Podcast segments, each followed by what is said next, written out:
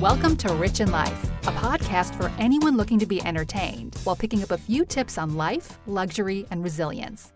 And now your host, Rich Irani.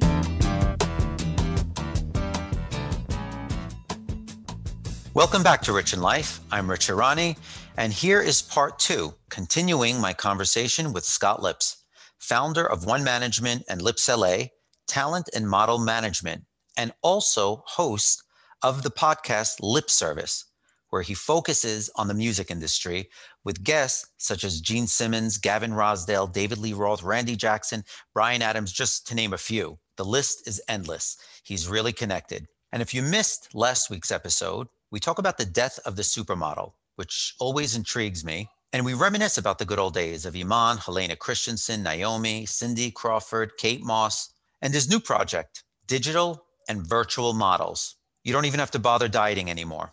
Today, we're going to talk about how he got the gig as drummer for Courtney Love and what it was like performing for the first time in front of tens of thousands of people. And I'm going to ask him about being a staple in the New York City nightlife and the future of rock and roll. Here we go.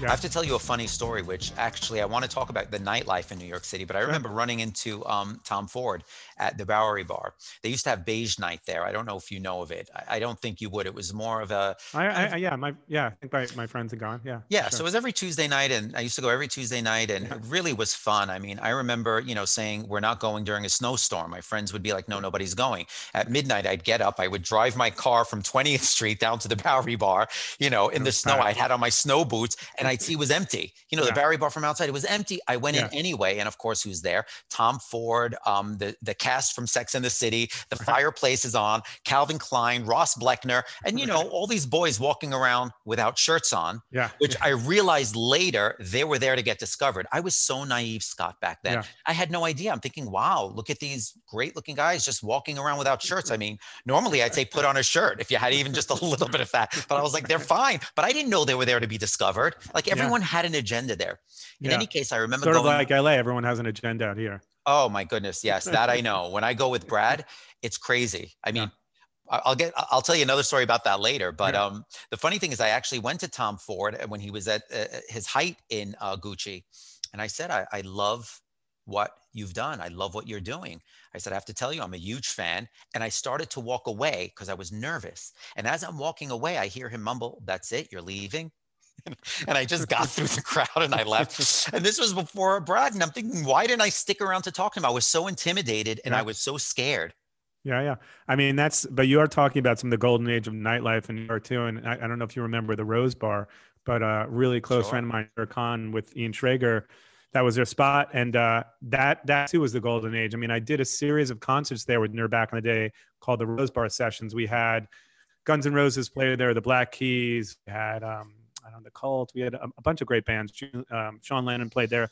And, and on a typical night, you would see Mick Jagger sitting next to Tommy Hilfiger, sitting next to Kate Moss, sitting next to Lenny Kravitz, and I don't know, like Bill Clinton it was just this crazy.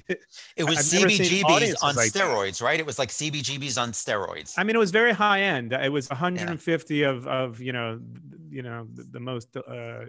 most incredible crowd I've ever seen in New York at one place. And I don't know if it will ever go back to that. And I always talk to my buddy Nur because he's still in the business and he's got a spot now called Butterfly, but it was incredible. And back then in the day, you're right. I mean, you would go into these spots and you'd see everyone in the world. And so I guess, listen, I'm a positive person, Rich. And I think when this is all over, live concerts, spots, bars, restaurants, I mean, that business is going to be booming if we can get through this, if we can only get through this, everyone is so deprived at the moment to go to those kind of places that it's going to be this incredible renaissance, I hope. And so I'm trying to look at the positive side of what we're going through and hope that when that all happens, you will have some of that golden age of entertainment come back.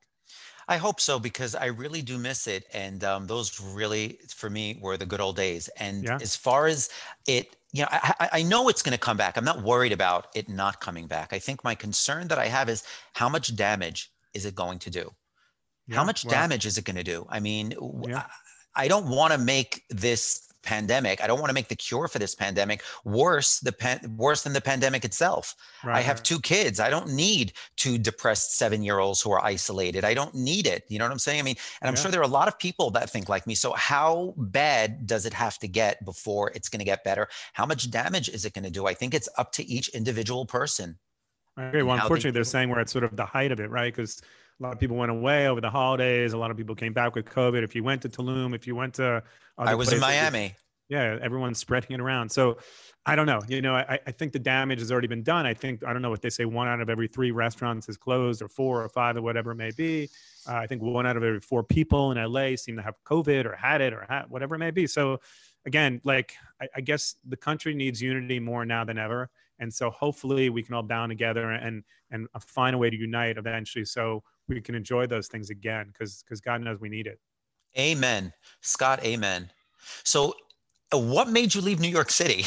I mean, you're a native New Yorker. Yeah. And you were right. You were in the crowd. Yeah. It's funny you say that. It's funny you say, Rich, because I feel like I always tell people I was part of the DNA of part of the sidewalks in New York. I was so ingrained in the culture there. But, you know, I think for what I do, especially being in the celebrity endorsement business now and the influencer business, I saw the business trending towards that.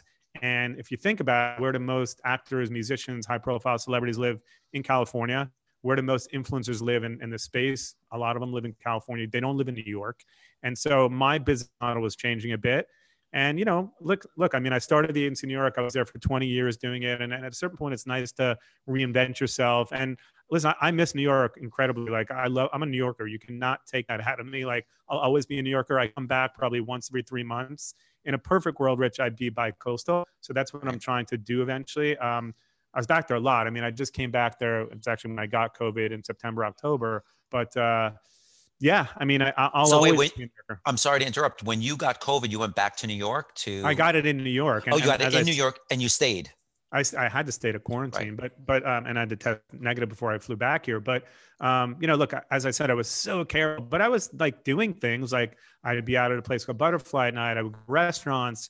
And you can only be so careful if you're wearing your mask, if you're staying 6 feet away from people, like I don't know. Look, people say to me, where'd you get it? Like, I don't know. It could have been from like touching a door handle in an Uber. Or it could have been from like, I remember sitting at a restaurant in Soho, Laura Fish Bar, one of my favorites, some guy with his truck drives past me. I'm sitting at a table when you can do you can actually still do the outdoor dining here, but we can't do it out here now. He rolls down his window in like a truck and like coughs on my table. Like, hello, like, what the fuck is that? Like, I mean, I don't know if that's where I got it, but like, you know, people are animals. It's just like, I agree. I know. It's crazy. I know. It really is. It feels that way. Yeah. It feels like it's apocalyptic now in New York City. It feels so apocalyptic. It does. Well, I didn't want to be, I mean, the one thing I wouldn't want to be is it's terrible in LA, but at least you can get out there and go hiking. You can go to the beach if you need to. I mean, You know, we are quarantined, but you're allowed to do little things, have exercise. I mean, as long as you're not in groups, you know, I can take my pup to Malibu and walk around on the beach. So I didn't want to be in New York during a pandemic, especially now. I feel like it would be super depressing. When I was there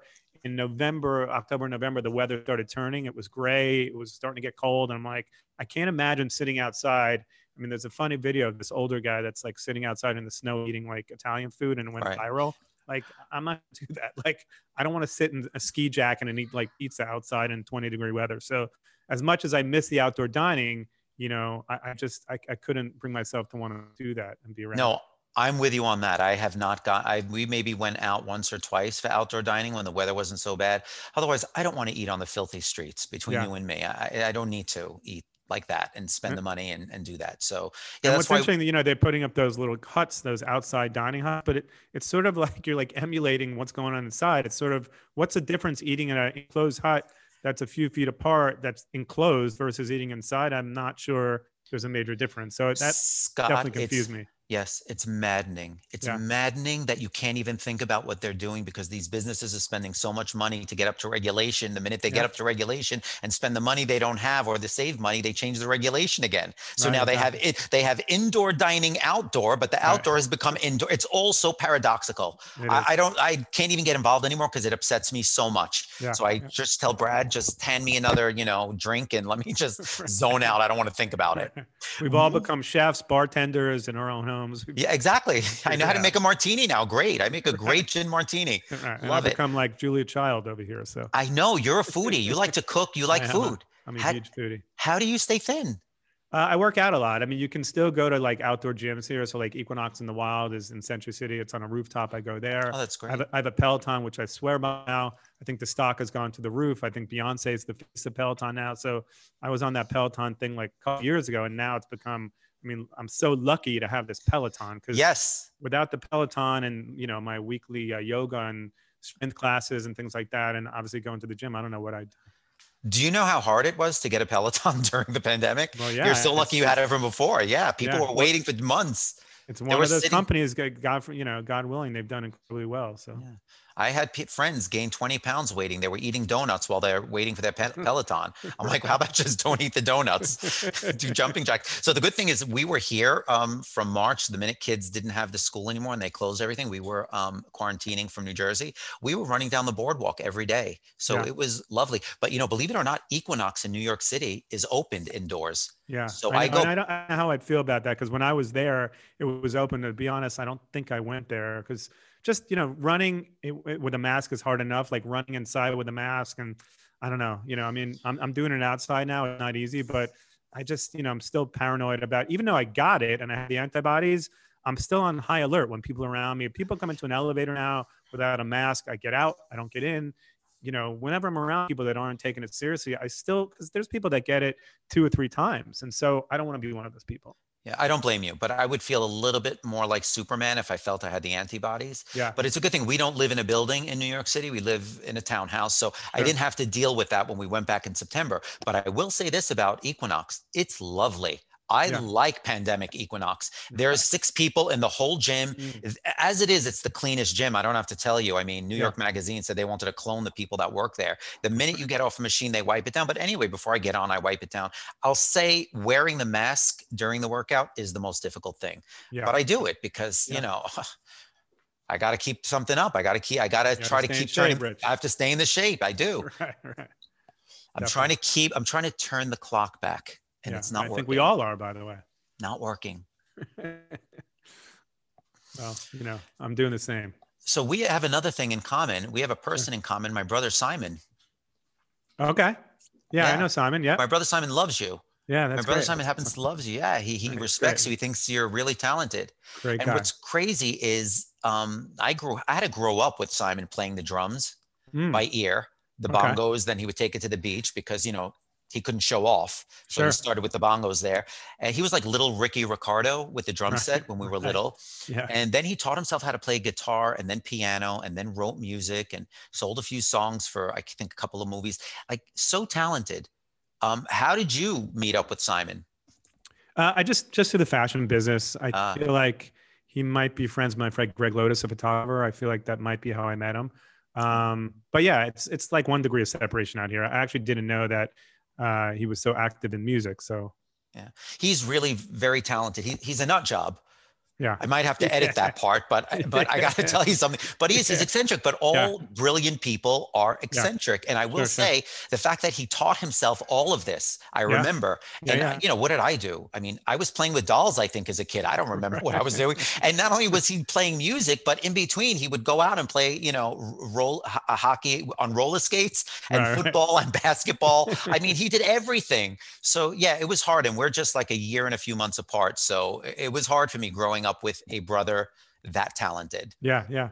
Well, you know, I feel like once you're a musician, it never really leaves your system. It's sort of like being a New Yorker. So I've been playing drums since I was 8 years old, and it never ever left my system. And so even, I don't know if you want to talk about the story with Courtney Love and how I joined her band. I can't wait to. That was my next question to you is how did you wind up with the band Hole with Courtney? Yeah. So I had a 10-year anniversary party for One Management. I don't know. I guess at this point it was like 2011, so about 10 years ago. And because my background is music, I moved out to LA when I was 17. I went to music school out here. I joined a band that was sort of part of the history and the lineage of Guns N' Roses. It was a band called Black Cherry. My band was pretty well known out here. I hurt my arm. I stopped playing. I started getting into music management and record labels that I worked at. And then my cousin owned the agency Next Models, and I started working there early on, like about 27, interning, driving people around. And before Uber, I was like a driver. weirdly enough. And so whatever, I couldn't play drums for a while. I hurt my arm. I had an injury, sort of like a tennis elbow. I had a surgery. My mother sent me to a doctor. It never really worked out. 10 years later, I could play again and had my 10-year anniversary. And I was going to, we actually went to hire the singer of the band Motley Crue. I don't know if you saw the movie The Dirt that was on Netflix. Yes. But Vince Neil was gonna perform at my 10-year anniversary of One Management. Because of my musical background, my best friend Robbie was gonna play guitar. I was gonna play drums. We learned all the songs, and in typical like Motley Crue fashion, we flew him to New York, and a day before, or a day or two before our party, he canceled. And so obviously we were left. It was like either Memorial Day or Labor Day. I want to say it was Labor Day. It was a Sunday. I think our party was on a Tuesday. We had no musical guests at that point. And my buddy Nur that I mentioned before and I, who was sort of hosting the party at the Hero Ballroom, we started going through bands that could play. So we went through Stone Temple Pilots. We talked about all these other artists. And, you know, he said, what about Courtney Love? And I said, amazing.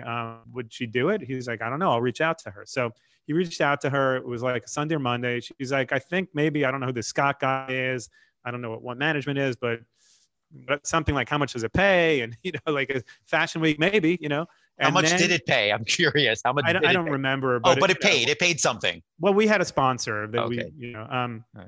And so, you know, I think at that point she put the phone down, and then it was like, we still didn't have a definitive yes. And my buddy Robbie started flying in the other band members, just kind of praying that she'd do it, because we had no other options. And so I said to the manager, because him and I go back with bands that our bands used to play together. Courtney's manager is a guy named JD that used to be in a band when my band was happening in the late 80s, and our bands used to play together a lot. And I said, do you think that I can play with her in the band? You know, and he's like, well, I know you as a drummer, but she doesn't know who you are, you know?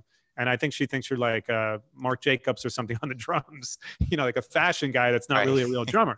So I don't know the exact story. I mean, I actually put out a book some years ago. She wrote the forward, and I think she mentions this in the forward. But from what I understand, she said to the band members something like, you know, I don't know if this guy can play, so I'm not going to come down to what's known as sound check during the middle of the day when we kind of rehearse for a song or two, see if it sounds good, test the levels. And if he's good, I'll come down. And if he's not, I'm probably not playing. That went down behind the scenes, although I never got really confirmation of the story. Anyway, I played with her band. We played a song, and they're like, you know, you might be better than our drummer. It was this amazing, like, kinetic energy between us. It was great. It was this incredible punk rock energy and just really loose, because obviously I didn't really spend time learning all the songs because I still didn't know if I was going to be able to play. They called her down. She walked in and she said, you know, I heard that you might be better than our drummer. And I said, I'm really grateful. I don't know. I think we know a lot of the same people. And turns out she obviously is obsessed with fashion, is one of the greatest memories ever. And we had a ton of connections. So we played, it went incredible. We played that night. And then about a month later, she asked me if I wanted to play in Brazil in front of like 40,000 people. I think it was like Kanye West and the Black Eyed Peas. It was a festival out there. I never played in front of more than 1,000 people. I was so nervous, but I was like, if I get through this, Rich, I'll be in the band. So I barely got through it. My arm cramped up. It was like having a Charlie horse in my arm because I was so nervous. I wasn't breathing correctly. On top of it was live on MTV in Brazil. There was a camera like in my crotch. And, you know, if I wasn't nervous enough, I had like cameras all over me and a camera literally in between my legs filming me when I couldn't breathe and was petrified, you know. So the whole thing was just, sometimes I'll go back and rewatch it on YouTube because it was just such a crazy experience. And that was it. And then I ended up joining the band. And you know, yeah, when I, like I mentioned, when I first joined the band, it was known as Hull, but you know, we've been going by her name for many years. And I got to tour with her with Lana Del Rey a couple of years ago, which was incredible. And dream come true. I got to play like the Hollywood Bowl and Red Rocks. My parents got to see me play at the Hollywood Bowl with her. It was incredible. So I feel like that bucket list thing is checked off, you know? And so I never thought I'd get to do that. And in all my years of playing music, I never thought I'd have that opportunity. So I'm really grateful that that happened because, I mean, God knows when concerts will return. It might be another year or two. Yeah. We'll have to see if I do more stuff with Courtney. I guess it's all going to be dependent on a ton of stuff, but, yeah, I mean, I love what you posted from last year, your reunion with her. It was somebody's birthday. You played with her. It was on your Instagram. Well, yeah, we played at a festival called Yola Dia last year with Megan and Leaky Lee and a bunch of artists. It was an all festival. And that was the last time we performed, but that was last August. She writes her own music, I know. Yeah, of course. Did you know at the time, I mean, what a great rock and roll artist she was, especially for her time? I think. Yeah, I mean, I was a huge fan. And when you think about like iconic female rock and roll frontmen, I mean, who are there and who's still making music? I mean, we go through the list, right? There's like Joan Jett, Chrissie Hynde. There's, you know, there's not a ton. There's not. I don't know. I mean, I can't even name. There's Shirley Manson from Garbage. There's not a ton. So I feel like Courtney Love had a very short career. I mean, one of my favorite songs was Doll Parts, and I Love Violet. I know that was before you joined the band, by the way, did you hear Miley Cyrus's rendition of Doll Parts? And Courtney Love, then she posted about it. And Miley came to see us play when we were playing at the Hollywood Bowl, which is incidentally, she wrote a song then called Malibu, which is a song we had, which is kind of funny, all the tie-ins. You there's a lot of tie-ins. You wrote Malibu? Oh. No, I didn't write that, but Courtney already had the song Malibu. But I just remember us playing that song, and then a couple years later, Miley came out with that song Malibu too. So it's kind of funny, but yeah, she did it good, but I mean, I don't feel the emotion like I do with Courtney Love. Yes, I just feel it. You know, I like to feel my rock stars' depression, or I like to feel their emotion. Sure. And that was a great song, and I heard she wrote that about Kurt Cobain. I don't know. That's what I heard. That's what I never discussed the meaning of that song with her, but I mean, all her song. I mean, she's incredibly intelligent, and everything comes from a place of emotion. So, I never talked to her about the meaning of the lyrics behind that. But that, incidentally, that was my favorite song to perform with her. And so, I mean, a lot of times we play that, and she would sort of introduce it by like, you know, for whatever reason, she might say, "I don't love this song, but my drummer Scott loves this song." So, like, I think it was one of her best songs. I think most people love the song. So that was really, you know. It's funny, a friend of mine who was, I can't mention his name because he has a job now that he can't, talk about. And, I make him flap his gums all the time. He had to interview her for Us Magazine back in the day. And he went to the Chateau Marmont where she was living, and she did something. She locked him in the bathroom. He was there for hours through the middle of the night. She was running around trying to get, I think, drugs. I don't know. It doesn't matter. But that's how I like my rock stars. Yeah, yeah.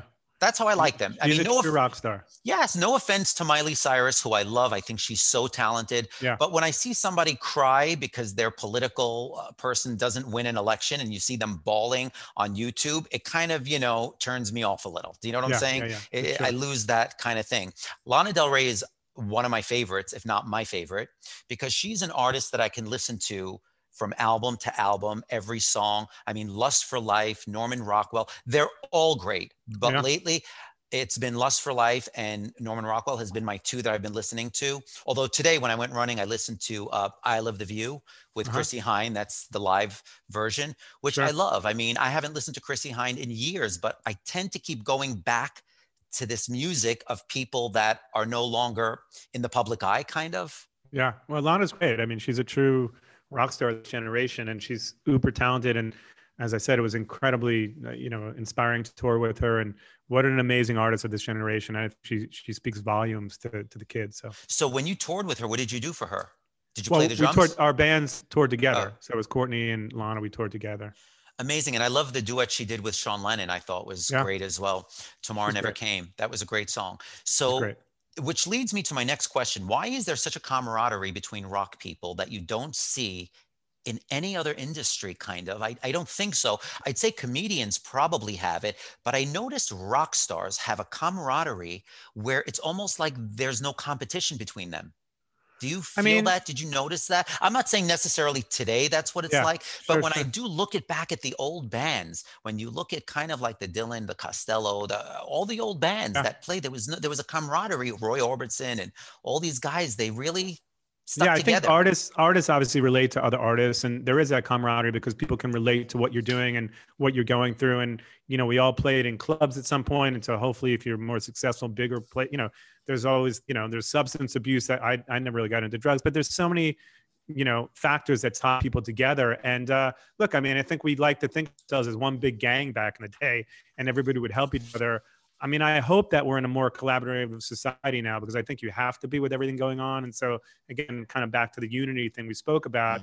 I loved when everybody was collaborating and everybody felt like one giant gang and we were in it together. I feel like as a country, we're certainly not united anymore. So I wish that people had that. I mean, unfortunately, there's not really a rock scene at the moment. And what you have is these artists like Machine Gun Kelly that are doing sort of these 90s like emo throwbacks. And you have Post Malone, that's obviously a hip hop star that's bringing in elements of rock and roll. So that's how rock and roll is sort of surviving at the moment. It's not surviving from younger bands like Greta Van Fleet and things like that that are trying to do straight up rock, because people's appetites are, you know, they moved on. And, you know, I guess it's country, it's pop, it's hip hop, you know, it used to be EDM, but it's definitely not rock at the moment. So, you know, I mean, Radiohead was great. Yeah, I miss the days when, you know, Radiohead Creep was also one of my favorite songs. Guns N' Roses, Sweet Child of Mine was great. I mean, but if I asked you, Rich, who are the newer rock bands, would you know? No, I couldn't tell you who the newer ones. What does that say? What does that say about me? It says that we've moved away towards that. But like I said, I feel like the only artists that are integrating now, it's interesting for me because at least we're getting elements, right? Post Malone is collaborating with Ozzy Osbourne. He's doing stuff on stage, you know, for the award shows with Aerosmith, or he did a Nirvana set recently that was from home. Like, he's at least a guy that's heavy in hip hop and pop, but he's homage to rock and roll. And so I don't care how kids get introduced to rock and roll. If it comes through Post Malone or Machine Gun Kelly, it doesn't matter. But I hope that one day it comes back, because you and I are fans of it. And I know there's a lot of other fans, but I feel like unless it comes back in a bigger way now, this generation is just not exposed to it. That I don't know the future of rock and roll. Like, I want to say it's still alive and well, but is it? I don't know. I love what you just said. You know, it's funny. Howard Stern said this many, many years ago. I haven't listened to him in a while, but when Madonna redid Bye Bye Miss American Pie, what song is that? What's the name of that? What's the title of the song? Yeah, exactly. Bye Bye Miss American Pie. It was that song. When Madonna redid it, he actually said, I love that she did it because my kids are singing to that tune now. And it's bringing back the rock and roll that they would have never known if Madonna didn't come back and bring back this rock and roll song. You know, it was a long time ago. So I do love what you're saying, and I agree. I think there needs to be kind of, I don't know, artists maybe doing cover songs from older artists. I think is great. Well, that is one thing you talk about Miley Cyrus, and one thing I like about her, she is covering a lot of rock songs. And again, whether it's through Miley now or Machine Gun Kelly or Post Malone, there are a lot of artists that pay respect to their musical roots. And so I like that about her. And I like the fact that I think she's doing a whole album now, what I read, of like Metallica covers, which is pretty off center for her, but like whatever it takes to get kids like introduced to rock and roll again. Cause anything, you know, if we don't have people that are constantly putting it out there and talking about it, it's going to die out. Yeah. I know. I loved her rendition of Summertime Sadness too. I thought was beautiful. Yeah. I think Miley, she's really a talented girl. And I know your friend's working with her, Andrew Watt, right? Yes, Andrew Watt. I listened to that podcast. I thought it was great, which I want to know. I want to talk about your podcast in a minute, Lip Service. I mean, you really roll with some big people. I mean, you had Gene Simmons, Paul Stanley, you had, Courtney Love, obviously, Gavin Rosdale, Rose McGowan, which I didn't listen to that yet, but I'm curious. Did you bring up Harvey Weinstein, or you didn't even go there? No, we talked about her musical career. She's got some music she just launched. You're a better man than me. I would have spoken about her music, and I would have had to ask the question. Yeah. You had great people on: David Lee Roth, Brian Adams, Randy Jackson. I mean, so I guess my question is this. You moved to LA. I always talk about putting your best foot forward. The grass is not always greener. Mm-hmm. One size doesn't fit all. Hanging around all these people, as successful as you are, do you ever feel like maybe in LA, the grass is greener on the other side? Because it doesn't matter how talented you really are. It's a matter of just getting a break. Yeah, I mean, I feel like, listen, there's a lot of people, like we mentioned, with agendas in LA. So obviously a lot of celebrities live out here. I'm super fortunate because I had amazing guests, Rich, just because it's my connection from artist to artist, right? So I think when I bring on a David Lee Roth, or I bring on, like, I think this week I have Korn on my show, Jonathan Davis, I have Tommy Hilfiger, I think, coming up at the end of the month. So it's sort of a cross-pollination of like pop culture, but heavy on music. I'm trying to come, obviously, with the musicians, from musician to musician. I love the show How I Built This on NPR, and it's a great, you know, it's a great sort of story about people's past and journey in life. And that's how I pattern my show. I just got some stats back, and I've been peddling away at the show for like, you know, it's not easy to have a podcast. There's a million podcasts. Yes. I'm about 2.5 years into this, right? Probably almost about 100 episodes knee deep in this. And the truth is I really wasn't great at it at first. And I don't know if I'm great at it now. You are. But thank you. I'm not a rock and roll person, but I want to tell for people listening, your interviews are great. Like I was never such a great Kiss fan, but listening to Paul Stanley with his son, listening to Gene Simmons, listening to some, even Andrew Watt, who I didn't even know, but I mean, this guy has produced songs for, and written songs for Justin Bieber, Miley Cyrus, I don't know in what capacity, and Ozzy Osbourne. It's incredible. I mean, and I found the interviews to be informative and interesting and funny. They were just great. So continue. I think you're doing great. I'm super blessed. I mean, I just checked like this week, and it was, the show is number 23 trending in music on Spotify, and we've hit like a lot of top charts. So when you're doing these things, you don't, sometimes you look at the numbers, you're like, this show got 5,000 downloads and the show got 100,000 downloads. And I don't know who the hell's listening and if they're tuning into everything. And it can be a bit daunting when you think about 1 million people doing podcasts. Everyone and their mother has a podcast now. But I do believe if you're good at anything and you keep plugging away and you get better and better and you really embed in your craft, you eventually will get noticed in what you're doing. So luckily, like I was super fortunate to get this feedback and get these numbers back this past week. And so I did a nice little GIF where I've been promoting all those stats on the show, and it's been great. But like anything, like I'm still learning. I listen to Howard Stern. You mentioned Howard Stern, Rich. I mean, you listen to Stern from back in the day, you realize the guy is probably the best interviewer in the world. So it's not easy to do this. And when you listen to him, you realize, you know what? I could only ascertain to be as good as this guy one day. I was listening to, my friend was playing me a clip yesterday about a show he did years ago where he was talking about giveaways, and they gave away like a salami on the air along with a Thompson Twins record. And he was making fun of the fact that he did this. And like half the stuff he says, like he can only get away with what he says because people trust him and they know that he goes there, but they trust him. Like I could never say 90% of the shit he says, but people, you know, people are vulnerable with him because they know that like he's got great ratings. He's funny. You know, he definitely goes there to a place where other people won't dare go. I'm very PC in my show. I know you are. Because you live in LA. You live in LA now. You know, I like to keep it on the up and up. I'm really about the music and the journey. But yeah, I mean, I never went there also because I feel like if I started going there with people, they would probably like tune out. I mean, I had a few things I had to edit out along the way because people, you know, there's certain rock stars I interviewed that just run their mouths, and I don't think they want everything out there like that. So, but the show's not live. But yeah, but anyway, back to what you're saying. Thank you. I miss the old Howard Stern. I have to tell you, I miss the old Howard Stern. Yeah. I miss. He's still the greatest interviewer, though. I mean, he's incredible. But he's so PC now. He's so afraid of stepping on toes. It seems like he doesn't want to lose his. It seems to me he doesn't want to lose his guests. So he's kind of, you know, I don't know, appealing to them. Which I miss. Anyway, I listened to him back in the day. He was great. I love when he would ask, "Go find me someone that finds O.J. Simpson guilty."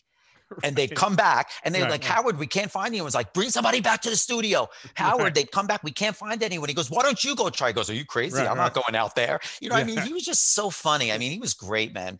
Yeah. Those were the good old days when you could actually be not PC. Yeah, exactly. 100%. Well, I have to tell you, this was such a pleasure talking to you. I got to tell you, you're an all-around kind of guy. You're really a guy's guy. I got to ask you one last question. Sure. What is your relationship status? I'm single. So, you know. Definitely. I think you know, especially this pandemic, Rich, it's definitely made me think about, you know, the future, having a family, having kids one day. And I would love to. I mean, not easy dating in LA because, again, you meet a lot of people with like agendas. Yes. And I think the best way to meet people is through people. So if you have anyone, I'm eligible. Okay, great. But here's the thing that I was questioning, because I don't know. I thought maybe you're like Simon because you're both drummers. You're both around the same age. And I just thought you date models and that's all you're interested in. No, in fact, I don't date models at all. My last girlfriend for many, many years was a publicist, and she's still a publicist. And so I was with her for almost 7 years. So really, I've never really dated models. So yeah, I mean, definitely more. But, you know, again, I think the best way to meet people is through people. So absolutely. And I know a lot of people. I've had on my podcast matchmakers, and I like to talk about it. We always talk about how there's 20 women for every one man. And yet when you find a 50-year-old, you know, guy or 40-year-old guy who's still single, you're like, why are they still single? We got to snatch him up. Especially I look at a guy like you, so multi-talented. Thank you. Well, if you lived in LA, you might know why I'm still single. So like, you know, I can imagine. I've been there a lot over the 2 decades. I've been with Brad for 20 years. We've been going back and forth. Brad used to model too. He was with Ford. He used to be with Ford. And I think he modeled with some of the people that you managed. But in any case, great talking to you. Until next time. I appreciate it. And hopefully I'll see you again soon. Thanks, Rich. Yeah, hopefully. Take care. Okay.